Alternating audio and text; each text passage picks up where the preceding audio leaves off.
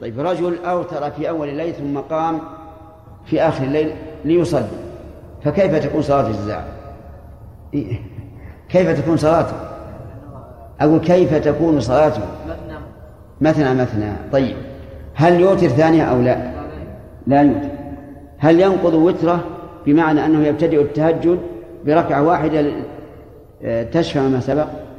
نعم قيل به ولكن الصحيح خلاف ذلك آه، ما مراد عائشة بقولها من كل الليل أوتر النبي تريد بذلك بيان إيش؟ بيان أن الوتر وقته واسع من أول الليل وسطه وآخره. طيب. أيهما أفضل أن يوتر من أول الليل أو من وسطه أو آخره؟ لا لا. عبد الله. إن كان يغلب على ظنه أن يقوم فآخره أفضل. وإلا فليوتر قبل أن ينام. هل يفيد هذا الحديث أن يوصي الإنسان بالمفضول دون الفاضل. كون الرسول يقول أوثر قبل أن تنام. والأفضل أن يكون في آخر الليل. السؤال الآن هل يجوز أن يوصي بالمفضول دون دون الأفضل؟ لماذا؟ في تفصيل شيخ. ما هو؟ من قدر على الفاضل لا يسأل لا يؤمر بفعل المفتون لأن الفضل أفضل. لكن من عجز عن ذلك أو من آه، رجحت أن يفعل المفضول بعمل يزاوله أو دراسة عليه أن يعمل المفضول. كحال أبي هريرة وحال طلب العلم الذي يتأخرون هذا هذا الحكم. هذا القول هو الحكم أنا أريد التعليل. نعم يجوز. يأمر بالمفضول إذا افترض فيه قرائن تجعله أفضل من الفاضل. كما في حديث النبي صلى الله عليه وسلم أبرد وبكون فإن شدة الحر في جهنم طيب. يجوز إذا كان العدول إلى هذا أكمل للعبادة وأقرب إلى تحصيلها أكمل للعبادة كما قال في إذا اشتد الحر فأبرد بالصلاة. أو إلى تحصيلها كالرجل الذي يخشى أن لا يقوم من آخر الليل فإيتاره أول الليل خير من كونه لا يوتر. أليس كذلك؟ طيب. ثم قال نبدأ الدرس الجديد الآن. وعن عائشة رضي الله عنها قالت كان رسول الله صلى الله عليه وعلى آله وسلم يصلي من الليل ثلاث عشرة ركعة. يوتر من ذلك بخمس. لا يجلس في شيء إلا في آخرها. كان يصلي. المشهور عند العلماء أن كان تفيد الاستمرار والدوام. لكن هذا أغلبي وليس دائما. والدليل على أنه أغلبي وليس دائما أن الصحابة رضي الله عنهم ذكروا أن النبي صلى الله عليه وسلم كان يقرأ في سورة الجمعة بسبح والغاشية. والحديث الآخر كان يقرأ بالجمعة والمنافقين. فإذا قلنا إن كان تدل على الدوام والاستمرار صار في الحديثين؟ نعم. تناقض وتعارض. لكن نقول كان تدل على الثبوت والاستمرار غالبا وقد لا تدل على ذلك. فهنا تقول عائشة رضي الله عنها كان يصلي من الليل ثلاث عشرة ركعة مع أنه ثبت عنها أنها حين سئلت عن قيام قيام النبي صلى الله عليه وسلم في رمضان قالت ما كان يزيد في رمضان ولا غيره على إحدى عشر ركعة. فهل في هذا تعارض؟ نقول لا تعارض لأن كان إنما تفيد الاستمرار والدوام غالبا لا داعي. وقوله يصلي من الليل ثلاث عشر ركعة. من هذه؟ بمعنى في يعني يصلي في الليل. أو هي بيانية لبيان الزمن الذي تقع فيه الصلاة. وقولها ثلاث عشر ركعة يوتر من ذلك بخمس. إذا كان يوتر بخمس لا يجوز إلا في آخرها فكم تكون؟ كم يكون الباقي؟ نعم. الباقي ثمان ركعات نعم. فيصلي ثمان ركعات مثلا مثلا ثم يوتر بخمس. يوتر بخمس جميعا. لا لا يجلس في شيء إلا في آخره. يعني لا يجلس بعد ركعتين ولا بعد أربع ولا بعد ست. صح؟ لا يجلس بعد ركعتين ولا بعد أربع ولا بعد ست. لا. لأنها ذكرت خمسا إذا لا يجلس بعد ركعتين ولا بعد أربع. وإنما يصليها سردا. طيب. في هذا الحديث فوائد منها أن النبي صلى الله عليه وسلم قد يزيد على إحدى عشر ركعة. لقوله ثلاثة عشرة ركعة. فإن قلتم ما الجمع بين هذا وبين حديثها الثاني ما كان يزيد. فالجمع أنها قالت ما كان يزيد تريد ما بعد ركعتين التهجد التي يفتتح بها التهجد وذلك أن الإنسان إذا أراد أن يتهجد يصلي أولا ركعتين خفيفتين ثم يطيل لأن النبي صلى الله عليه وعلى آله وسلم كان يفتتح صلاة الليل بركعتين خفيفتين. وورد من فعله وورد من أمره أيضا. أنه أمر أن تفتتح صلاة الليل بركعتين خفيفتين. والسر في ذلك أن الشيطان يعقد على قافية الإنسان إذا نام ثلاث عقد تثبطه على الخير. فإذا قام للخير وذكر الله انحلت عقده فإذا توضأ انحلت عقدة.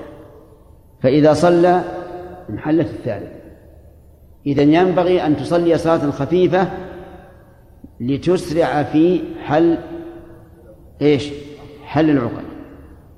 فيكون نفيها أنه لم يزد على إحدى عشرة تريد بذلك التهجد وإثبات أنه يصلي ثلاثة عشرة تريد بذلك الركعتين الخفيفتين اللتين تسبق التهجد.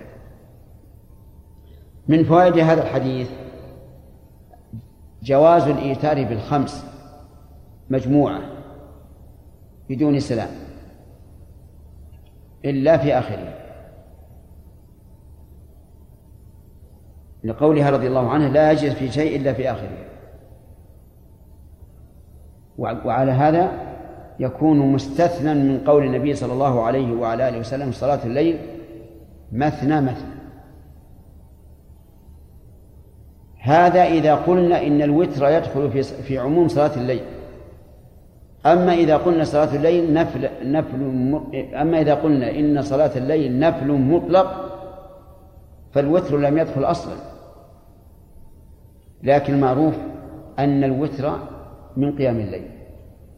وعلى هذا فيكون مستثنى من قول صلاة الليل مثنى مثنى. طيب. إذا أوتر بثلاث فكيف يصنع؟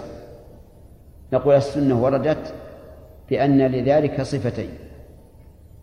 الأولى أن يسجد الثلاث ولا يجلس إلا في آخره والثانية أن يصلي ركعتين ثم ويأتي بالثالثة وكلاهما سنة.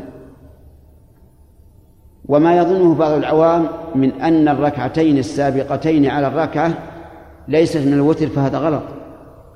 ولهذا تجد يقول الشفع والوتر. فينبغي لنا نحن طلبة العلم أن نبين للناس أنه ما في شفع وتر. كل الثلاث وإن سلمت من ركعتين كلها وتر. فأنت تنوي من حين ما تأتي بأول ركعة من الثلاث أنها وتر. حتى وإن سلمت من ركعتين. إذا أوتر بسبع. يسردها. كالخمس. بسلام واحد. إذا أوتر بتسع فإنه يسردها لكنه يجلس في الثامنة فيتشهد ولا يسلم. ثم يصلي التاسع. والحكمة من هذا أنه إذا صلى التسعة جميعا قد يلحقه تعب. فشرع أن يجلس في الثامنة ليستقبل التاسعة بنشاط. إذا أوتر بإحدى عشرة يسلم من كل ركعتين. ولم يرد عن النبي صلى الله عليه وعلى آله وسلم أنه كان يجمعها في تشهد واحد. بقي أن يقال هل هذه الصفات تكون لمن أوتر وحده أو مع جماعة محصورة اختاروا ذلك أو حتى في إمام الحي. الجواب بالأول أنها مشروعة في حق من أوتر وحده أو في حق جماعة محصورة اختاروا هذه الصفة. أما إذا كان يصلي على أنه إمام راتب في هذا المسجد فلا يشرع له ذلك. أولا لأنه لم يرد عن النبي صلى الله عليه وسلم أنه حين صلى بأصحابه ثلاث ليال في رمضان أنه أوتر بهم على هذا الصفة. ثانيا أن في ذلك مشقة على من؟ على المأمومين. أن يسرد بهم خمس ركعات أو سبع ركعات أو تسع بتسليم واحد. ما فيه مشقة. ثالثا أن بعض المأمومين قد يكون له شغل. فيريد أن يصلي تسليمة أو تسليمتين ثم ينصرف. وأنت إذا فعلت هذا إيش؟ حبسته. حبسته وأذيته. رابعا أن من جاء وقد شرع في هذا الوتر. يعني الإمام الراتب شرع في هذا الوتر ويريد أن يوتر بالتسع فدخل الرجل بعد أن شرع. ماذا ينوي؟ أسألكم. يبقى مترددا. هل ينوي الوتر أو ينوي النفل المطلق؟ فتترجح الأمور عنده وهذا لا شك أنه مؤذن للمصلين. قال بعض الإخوة أفعل هذا لأبين السنة بالفعل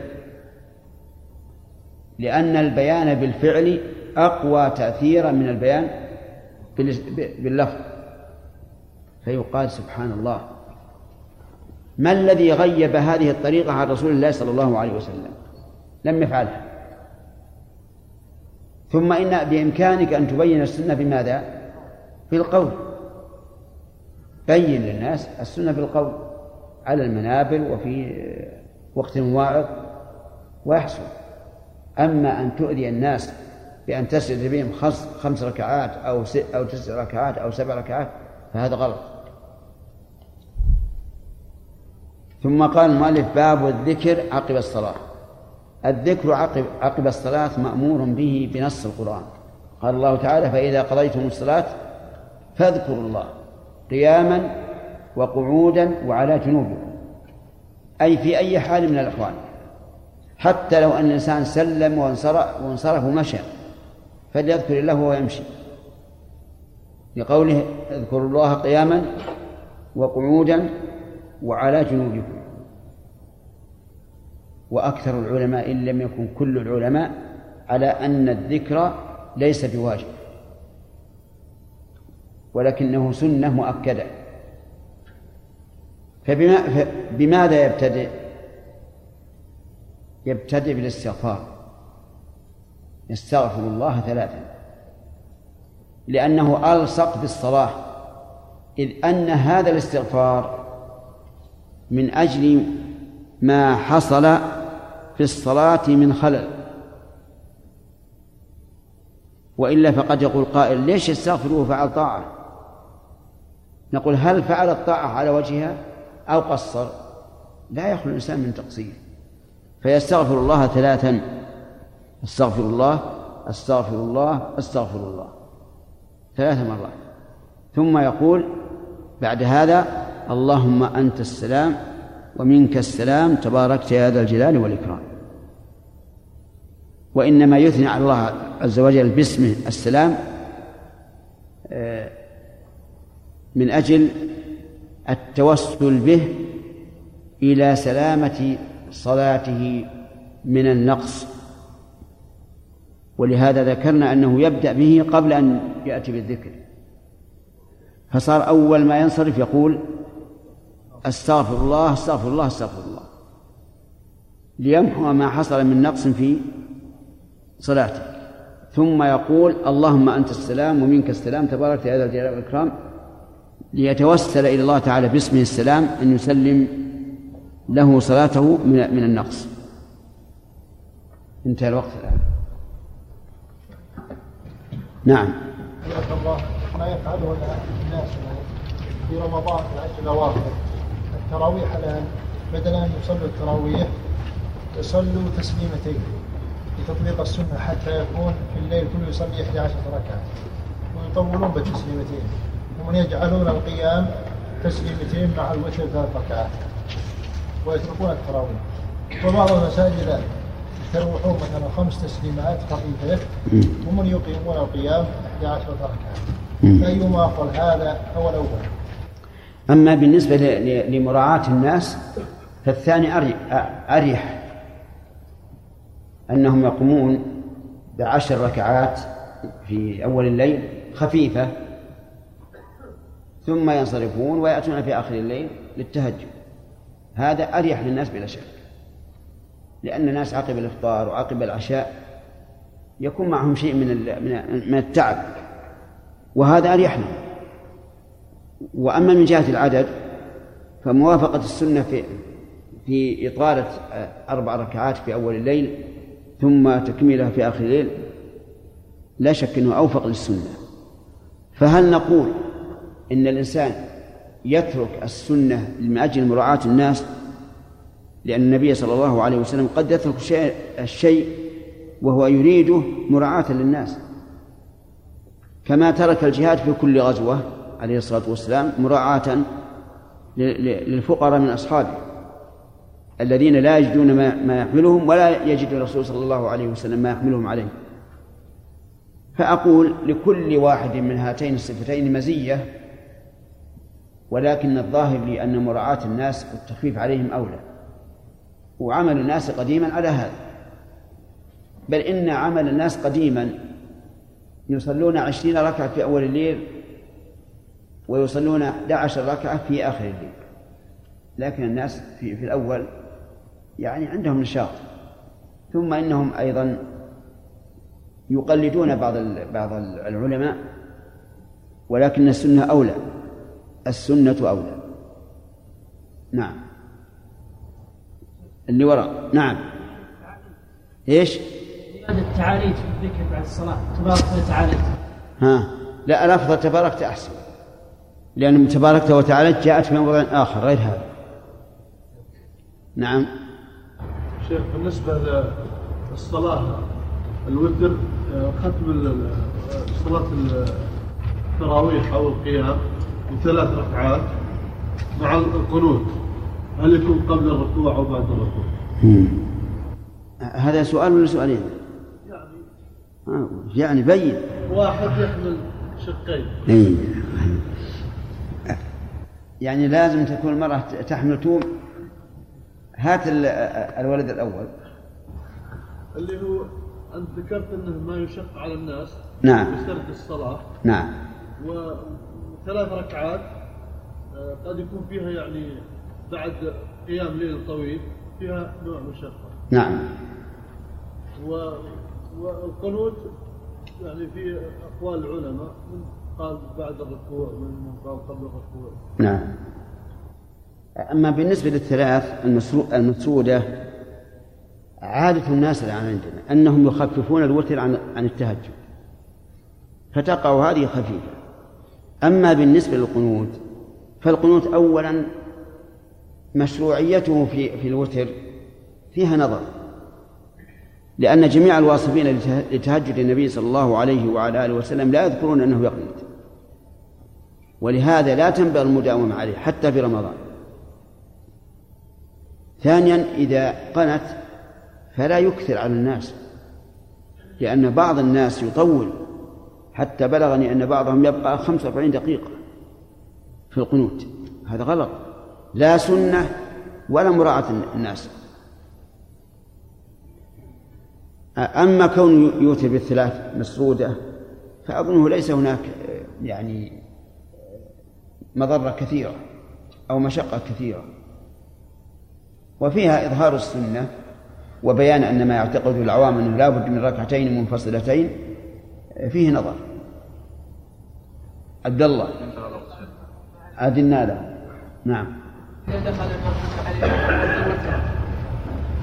وهو يحسب من صلاة الليل هل عليه شيء؟ دخل مع الإمام الذي يوتر بنية لا بأس ما, ما في مشكلة. وإذا سلم الإمام من الوتر أتى بالشفع سلم.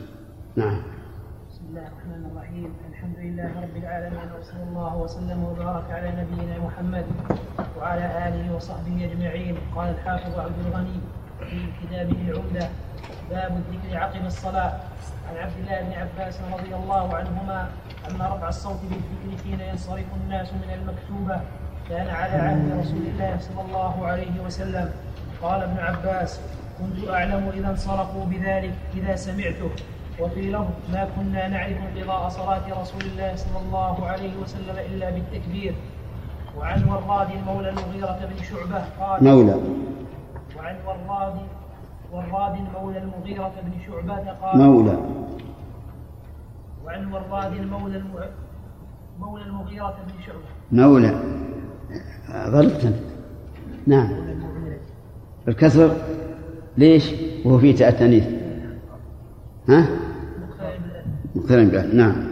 وعن وراد مولى المغيرة بن شعبة قال أملى علي المغيرة بن شعبة في كتاب إلى معاوية أن النبي صلى الله عليه وسلم كان يقول في دبر كل صلاة مكتوبة لا إله إلا الله وحده لا شريك له له الملك وله الحمد وهو على كل شيء قدير اللهم لا مانع لما أعطيت. لا لا مانع.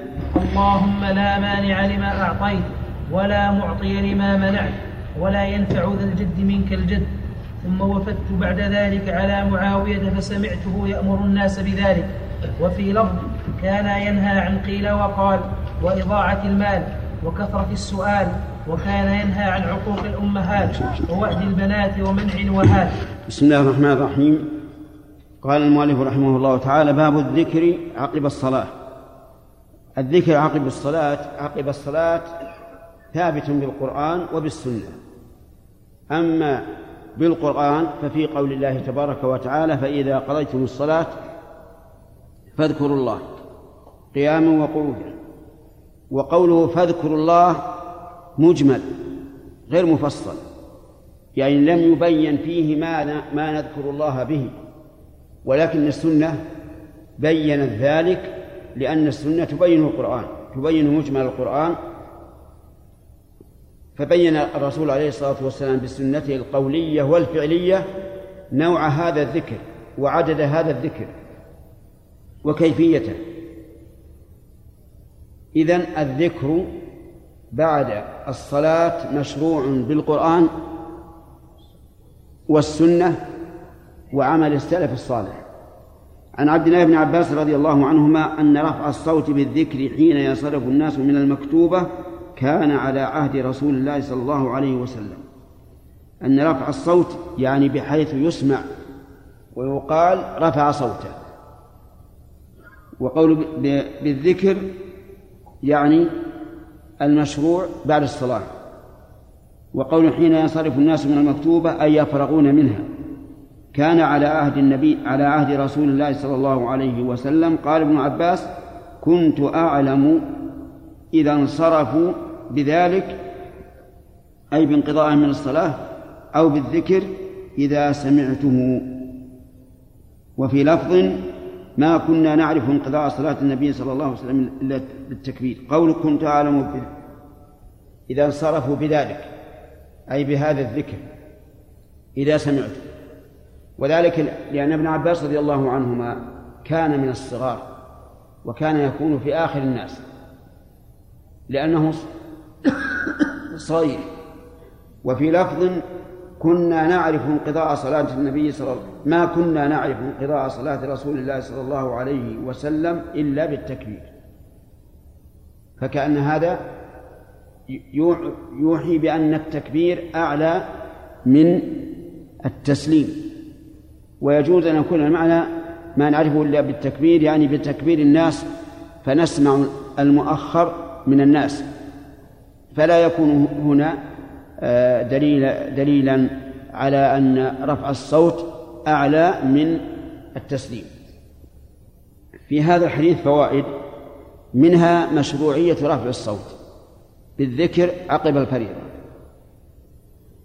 لأنه يفعل على عهد النبي صلى الله عليه وعلى آله وسلم وهو يسمع ذلك ويقره.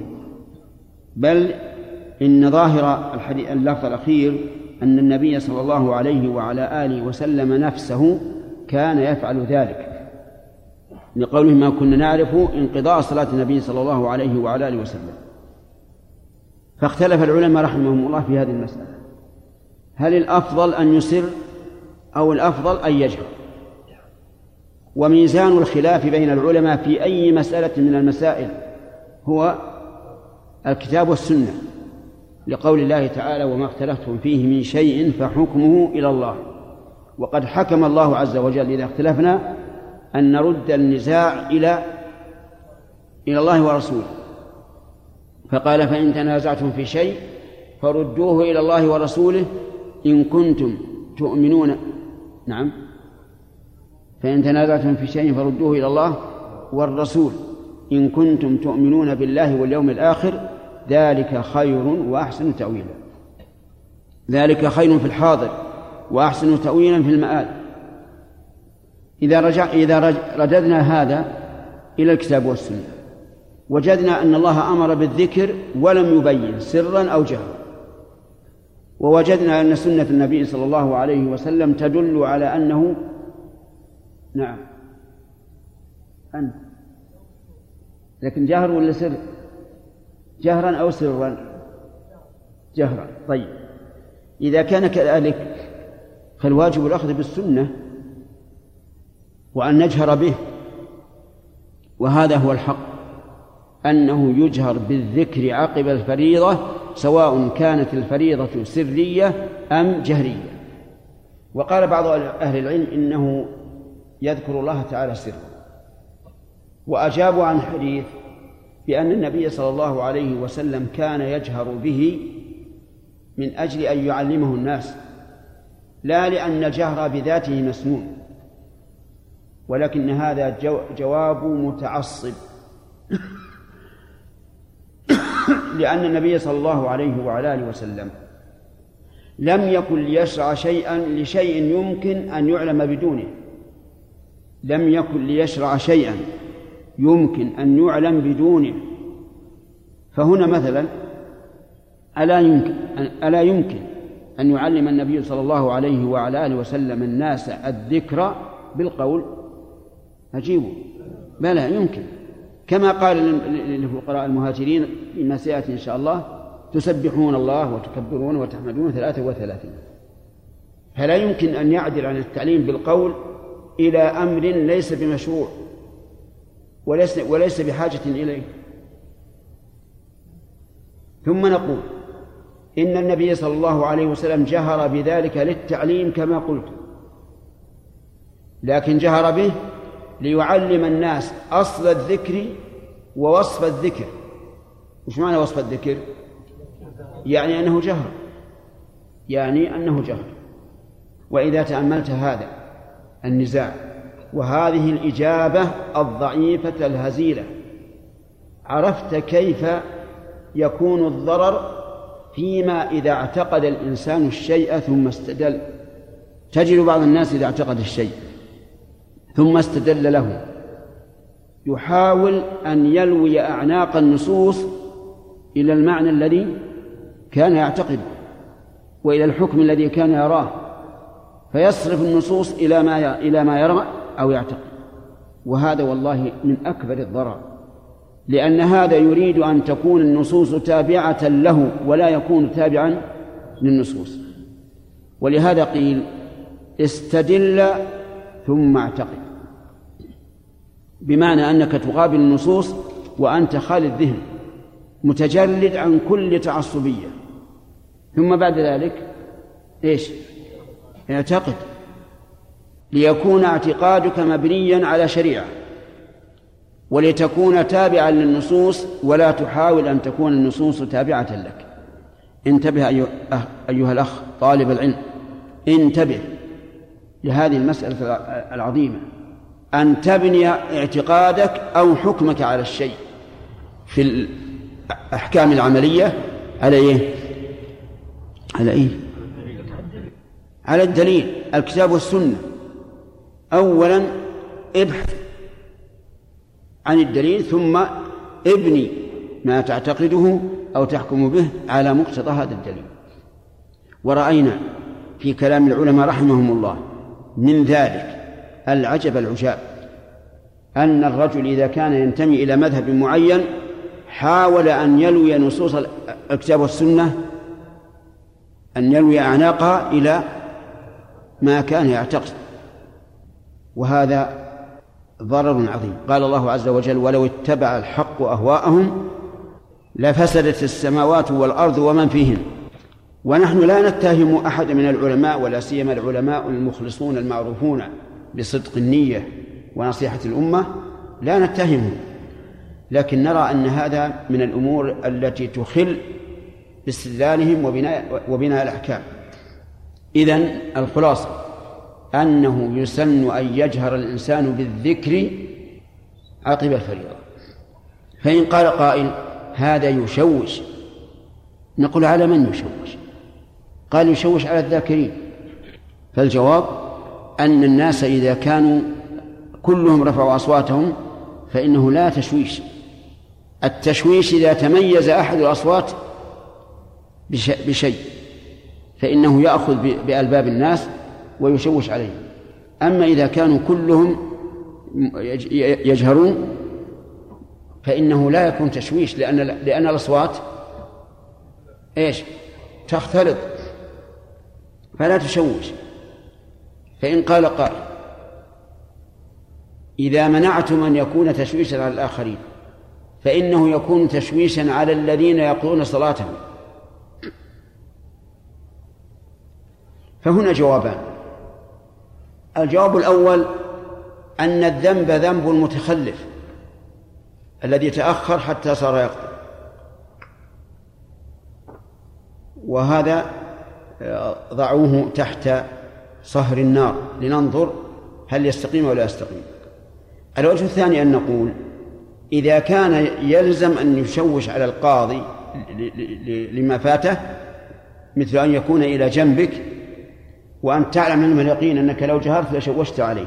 فهنا نقول حصلت أذية بفعل مسنون وترك المسنون لدفع الأذية. أيهما أولى أولى أو الأذية مع فعل السنة؟ الأول. نقول الآن اترك هذه السنة.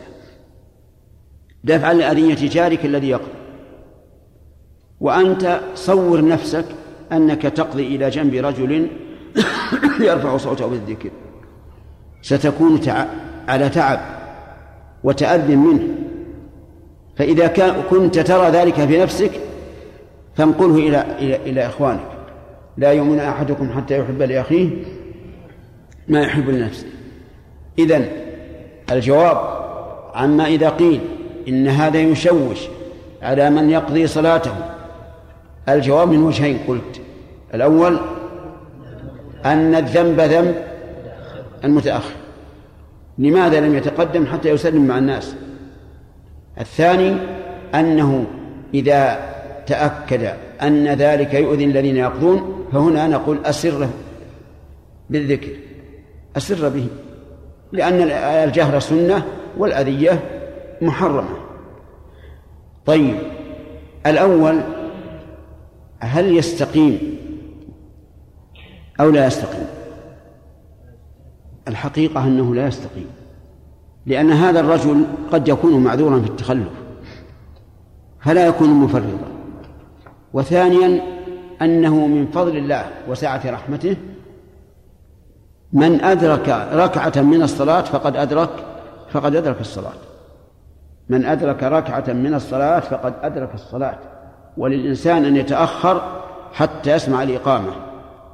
لقول النبي صلى الله عليه وسلم إذا سمعتم الإقامة فامشوا إلى الصلاة.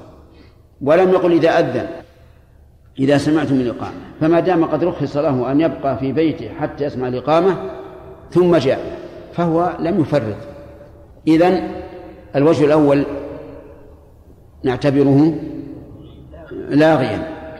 والوجه الثاني عرفنا التخلص منه.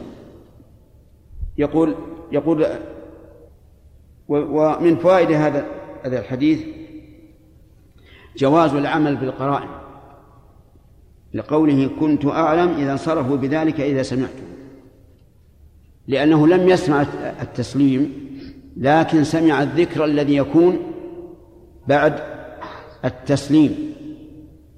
وما كان بعد الشيء فإن وجوده يلزم منه وجود الشيء. لأنه قبله. ومن فوائد هذا الحديث أن أن رفع الصوت بالذكر أعلى من رفع الصوت بالتسليم. لقوله ما كنا نعرف انقضاء صلاة رسول الله صلى الله عليه وسلم إلا بالتكبير. فهل هذا هو الواقع؟ الجواب نعم قد يكون هذا هو الواقع. لأن النبي صلى الله عليه وعلى آله وسلم إذا سلم يسلم على من على من على يمينه ويساره. ولا يلزم من ذلك أن يرفع صوته كثيرا. لكن إذا سبح وكبر فإنه يكون مستقبل الناس. والصوت يسمع ممن استقبل الناس أكثر مما يسمع إذا كان الناس خلف ظهره. هذا جواب. أو يقال إن إن التكبير يكون من جميع الناس من أول الصفوف إلى آخرها. والتسليم من من؟ من الإمام. فلا يلزم أن يسمعه كل من في المسجد. فيكون قوله إلا بالتكبير أي بتكبير الناس الذين في الآخر وعلى هذا فلا يلزم أن يكون رفع صوت النبي صلى الله عليه وسلم بالتكبير. أقوى من رفعه بالتسليم. وعن وراد وعن وراد مولى المغيرة بن شعبة. المغيرة مصروف. لدخول أل عليه. وشعبة غير مصروف. لأن فيه التأنيث العالمي والتأنيث. ليش؟ أي التأنيث إيش؟ اللفظ. طيب. قال أملى علي المغيرة بن شعبة في كتاب إلى معاوية. الإملاء معروف وقوله في كتاب إلى معاوية. هذا الكتاب لم ندري ما مضمونه فيحتمل أنه كتاب يتضمن أشياء كثيرة. وجهها المغيرة رضي الله عنه إلى معاوية للنصيحة. ويحتمل أنه كتب عليه كتب له هذا الذكر فقط ولعله صلى في مساجد الشام ولم يسمعهم. يقولون. قال كان يقول في دبر كل صلاة مكتوبة. في دبر. الدبر يطلق على معنيين أحدهما آخر الصلاة والثاني ما بعد الصلاة. ويعين هذا الحال والمقال. الحال والمقال. فلننظر. الذكر دبر, دبر آه، الذكر في دبر الصلاة بعد التسليم أو قبل؟ بعد لا شك. لقوله تعالى فإذا قضيتم الصلاة فاذكروا الله. حديث معاذ أنه أن النبي صلى الله عليه وعلى آله وسلم قال له إني أحبك فلا تدعن أن تقول دبر كل صلاة مكتوبة اللهم أعني على ذكرك وشكرك. هنا الدبر ليس فيه ما يدل على أن المراد بعد التسليم. فعلى أي المعنيين نحمله؟ على ما قبل التسليم. لأن ما قبل التسليم محل دعاء وما بعد التسليم محل ذكر. على أنه ورد في بعض ألفاظ الحديث أنه يقوله في آخر التشهد. ولذلك المختار في هذا الذكر أنه يقال أعني اللهم أعني على ذكرك وهو دعاء يقال قبل أن نسلم. لا تدعن أن تقول دبر كل صلاة مكتوبة كل صلاة مكتوبة فجر ظهر عصر مغرب عشاء.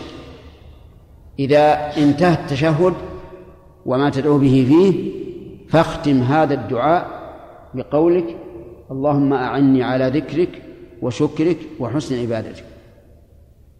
قوله في هذا الحديث حديث المغيرة كان يقول في دبر كل صلاة مكتوبة.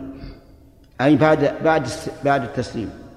لا إله إلا الله وحده لا شريك له له الملك وله الحمد وهو على كل شيء قدير. قوله لا إله إله بمعنى مألوه. كذا يا عبد الله. إله بمعنى مألوه. نظيره في البناء غراس بمعنى مغروس. بناء بمعنى مبني. إذا فعال في اللغة العربية تأتي بمعنى مفعول وعليه فإله بمعنى مألوه والمألوه المعبود. الإله المألوه المعبود الذي تألهه القلوب حبا وتعظيما. ولا هذه نافية للجنس تحتاج إلى اسم وخبر. اسمها إيش؟ إله. وخبرها محذوف. وقيل إن خبرها اسم الجلالة ولكن الصحيح أنه محذوف لأن لن نافي الجنس لا تعمل إلا في النكرات. كما قال ابن مالك رحمه الله عمل إن نجعل للا في نكرة في نكرة. وعلى هذا نقول الخبر محذوف ما تقديره؟ حق وهذا أحسن من تقديرنا إياه بحق. أكثر الناس تسمعهم يقولون لا إله إلا الله أي لا معبود بحق إلا الله. وهذا يقتضي أن يكون خبرها اسم الجلالة فنقول التقدير لا إله حق. وهذا هو المطابق لما دل عليه القرآن. قال الله تبارك وتعالى إن الله هو الحق. ذلك بأن الله هو الحق. ذلك بأن الله هو الحق. وقال يعلمون أن الله هو الحق المبين. إذن فنقول لا إله حق هو الخبر. وإلا أداة حصر. واسم الجلالة بدل من الخبر المحذوف. هذا هو إعراب لفظ الجلالة وقد اختلف الناس فيه كثيرا. وألفوا فيه الرسائل. ولكن هذا الإعراب سهل واضح مطابق للواقع. إذا لا معبود حق إلا الله. هل هناك معبودات وهي باطلة؟ نعم كثير. وتسمى آلهة وسماها الله آلهة. قال الله تبارك وتعالى ولا تجعل مع الله إلها آخر. وقال تعالى فما أغنت عنهم آلهتهم التي يدعون من دون الله من شيء. لأن هؤلاء المشركين يتألهون لهذه الأصنام كما يتألهون لله عز وجل. لا إله حق إلا الله. واعلم أنك إذا قلت لا إله إلا الله فليست لفظة تقال في اللسان. بل لها مقتضيات ولها لوازم. إن جئت بها فقد شهدت أن لا إله إلا الله. وإن أخللت بها لم تكن أتيت بلا إله إلا الله إما مطلقا وإما في كمالها وبعض أحوالها. فلا بد من أن يكون هناك عمل. المش... المنافقون يقولون لا إله إلا الله. ولكن عن يقين أو عن تكذيب. عن تكذيب نحن نشهد أنهم أن أنهم كاذبون في قولهم لا إله إلا الله. كما شهد الله أنهم كاذبون في قولهم لرسول الله صلى الله عليه وسلم إنك لرسول الله. لأنهم لو ذكروا الله من قلوبهم ما أبطنوا الكفر أبدا. وحده لا شريك له. وحده توكيد للإثبات ولا شريك له توكيد للنفي. له الملك وله الحمد. الملك أي ملك؟ ملك السماوات والأرض. وتقديم الخبر يدل على الاختصاص أنه خاص بالله تبارك وتعالى وله الحمد على ملكه فهو عز وجل مالك لكنه محمود على ملكه وذلك أنه سبحانه وتعالى لا يفعل إلا ما يحمد عليه ولا يحكم إلا بما يحمد عليه. أصحاب الملك هل يحمدون على ملكهم أو يذمون؟ أو يحمدون من وجه ويذمون من وجه. الجواب قد يحمد الإنسان لكنه لا يمكن أن يحمد على كل حال. لا بد من تقصير. فيحمدون من وجه ويذمون من وجه وبعض الناس يملك ويذم على كل حال. يضيع ما يملك ويعذبه ويعتدي عليه ويظلمه. أما الله عز وجل فإن حمده فإن ملكه مقرون بإيش؟ بالحمد. ولهذا قال له الملك وله الحمد. وهو على كل شيء قدير. فلا يستعصي عليه شيء في ملكه أبدا. هو على كل شيء قدير. طيب. حتى الموجودات يقدر أن يعدمها؟ نعم. طيب إذا قال قائل الجنة أبدية والنار أبدية هل يقدر الله أن يعدمها؟ نعم يقدر. لكن لخبره الصادق نعلم أن إعدامها مستحيل لا لذاته ولكن لإخبار الله عز وجل. طيب وهو على كل شيء قدير. نسمع من عبارات بعض الناس إنه على ما يشاء قدير. وهذا غلط. ولا يجوز أن يقوله القائل. لأنك إذا قلت إنه على ما يشاء قدير قدمت المعمول معناها أن قدرته خاصة بإيش؟ بما يشاء. وأما ما لا يشاء فليس قادرا عليه. وهذا معنى باطل. إن الله قادر على ما يشاء وما لا وما لا يشاء. لكن ما اقتضت حكمته إيجاده أوجده وما اقتضت حكمته عدمه لم يوجد كذا صالح. معنا طيب. إذا إذا سمعنا من يقول إنه على ما يشاء قدير ننكر عليه. ونقول يا أخي صف الله بما وصف به نفسه. فقل إنه على كل شيء قدير. فإذا احتج علينا وقال إن في القرآن ما يدل على ما قلت قلنا هات. فقرأ قول الله تعالى وهو على جمعهم إذا يشاء قدير. فهل احتجاجه بهذه الآية صحيح؟ لا. لماذا؟ لأن المعلق بالجمع هو المشيئة لا القدرة. ولهذا قال على جمعهم إذا يشاء. إذا يشاء الجمع قدير لا يمتنع عليه. إنما أمره إذا أراد شيئا أن يقول له كن فيكون. قال اللهم لا مانع لما أعطيت اعتراف بأن الله هو الذي بيده الأمر. لا مانع لما أعطيت. هل المعنى لما أعطيت بالفعل أو لما قضيت إعطاءه؟ الواقع واقع. كيف نقول لا مانع؟ يقال لا مانع لما قدرت إعطاءه. أي إذا قدرت أن تعطي أحدا شيئا فلا أحد يستطيع أن يمنعه. أفهمتم؟ يعني أن الله تعالى هو الحاكم وليس المحكوم عليه. فإن قلنا لما أعطيت بالفعل صار المعنى لا مانع أي لا رافع لما أعطيت. لأن الحاصل لا يقال إنه ممنوع. الحاصل حاصل ولكن يقال إنه قد يرفع. ولا معطي لما منعت. لا معطي لما منعت يعني ما منعت فإن أي ما قضيت منعه فإنه لا يمكن لأحد أن أن يعطيه. وهذا تفويض كامل في الأمور إلى الله وحده. وأنت إذا آمنت بهذا آمنت بأن الخلق لا يمكن أن ينفعوك فيما أراد الله أن يضرك به. ولا يمكن أن يضروك فيما أراد الله أن ينفعك به. ولا ينفع ذا الجد منك الجد. ذا بالألف ولا بالواو؟ بمعنى إيه؟ بمعنى صاحب. هل هي منصوبة أو مجرورة؟ منصوبة. إذا معناه ولا ينفع صاحب الجد منك الجد أي جده. فأي الجدين أبو الأم أو أبو أو أبو الأب؟ نعم. أيهما؟ أيهما يا جماعة؟ لا هذا ولا هذا.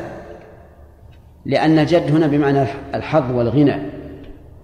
الحظ والغنى. يعني صاحب الحظ وصاحب الغنى وصاحب القوة. لا ينفعه ذلك من الله عز وجل. وكلمة من منك توحي بأن ينفع مضمن معنى يمنع. لا ينفعه منه أي لا يمنعه جده وحظه وغناه من الله عز وجل. ثم وفدت بعد ذلك على معاوية فسمعته يأمر الناس بذلك. نعم. من الذي قال ثم وفدت؟ والراد. وفد بعد ذلك على معاوية رضي الله عنه فسمعه يأمر الناس بذلك أي بأن يقولوا هذا الذكر. وهذا فيه مسائل نتكلم عليها إن شاء الله في الدرس القادم. نعم. بمعنى إيش؟ ما يستقيم هذا. لأن نفس الجد أيضا يقول كذلك. ويعترف بأنه لا ينفع لا ينفع نفسه ولا غيره قراءة آية الكرسي والمعوذات الثلاث هل يشعر بها أو ليست من جملة الذكر؟ لا لا يشعر بها. يقرأها سرا؟ لا. قراءة. نعم. اذا إذا كان أحيانا لا بأس. إذا كان أحيانا لا بأس بمعنى أن الإنسان يشعر بأنه مقصر فيما أداه من النافلة فيستغفر. أما أن يتخذ على أنه سنة راتبة كالفريضة لا. نعم.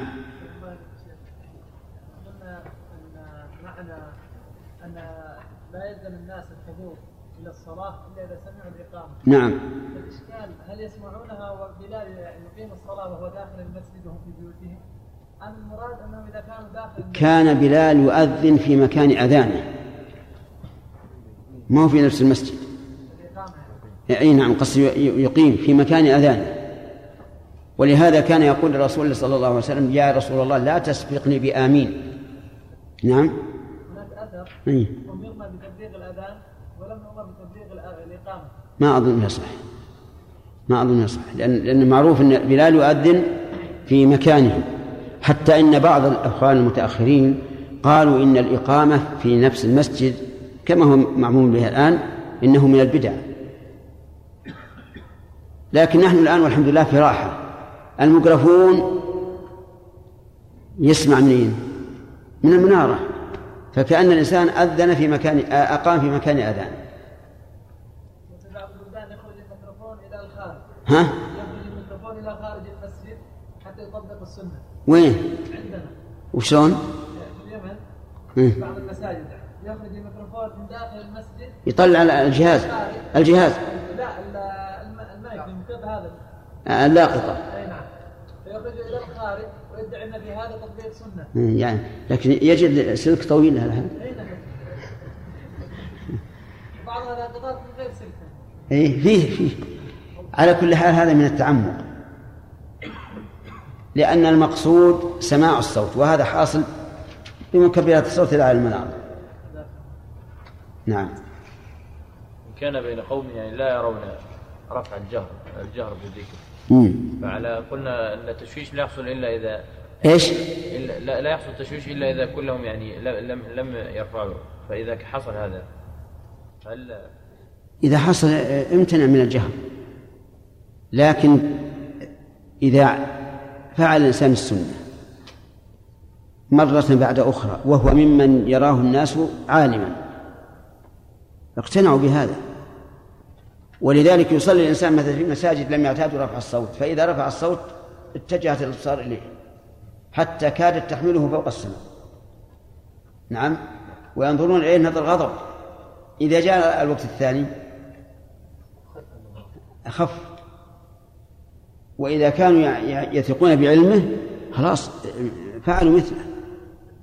لكن لو فرضنا إنه أنه غريب أنه غريب في في, قومه وخاف من الفتنة فهنا درء المفاسد أولى من جلب المصالح. انتهى الوقت في باب باب الذكر عقب الصلاة. وعن وراد مولى المغيرة بن شعبة قال أملى علي المغيرة بن شعبة في كتاب إلى معاوية أن النبي صلى الله عليه وسلم كان يقول في دبر كل صلاة مكتوبة. لا إله إلا الله وحده لا شريك له له الملك وله الحمد وهو على كل شيء قدير.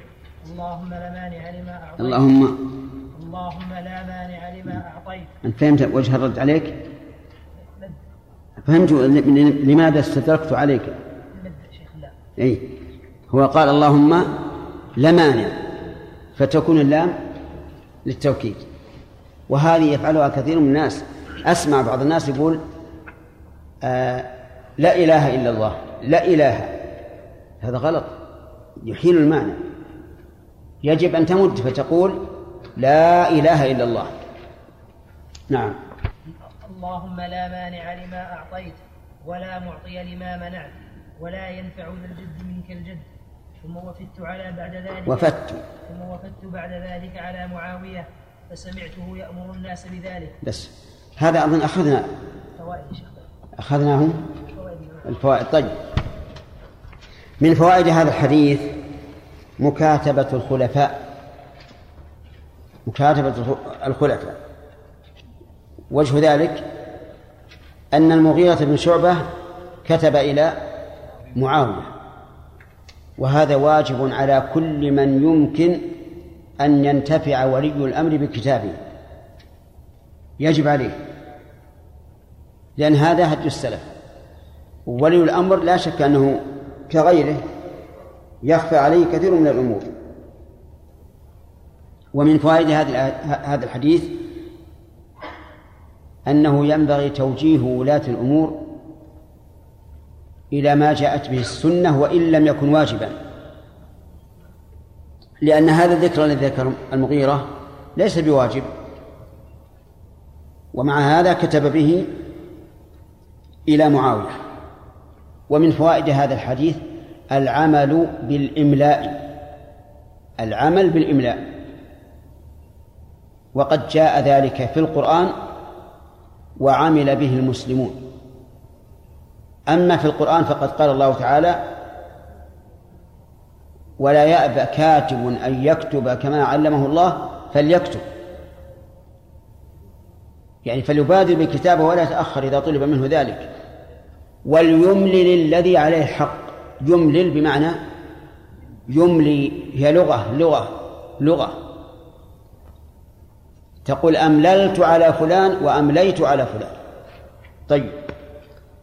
فدل ذلك على أن الإملاء معتبر وعمل به المسلمون ولا سيما رواة الحديث. فما أكثر الأحاديث التي رويت بإيش؟ بالإملاء. ولكن لابد من أن يكون المملى عليه ثقة. فإن لم يكن ثقة نظرنا. إن كان المملي يتعقب ما أملاه ويراجعه حصل المقصود. وإن كان لا يتعقبه فإنه لا يجوز الاعتماد على من ليس بثقة. لماذا؟ عجيب يا جماعة. لأنه ربما يزيد أو ينقص أو يغير.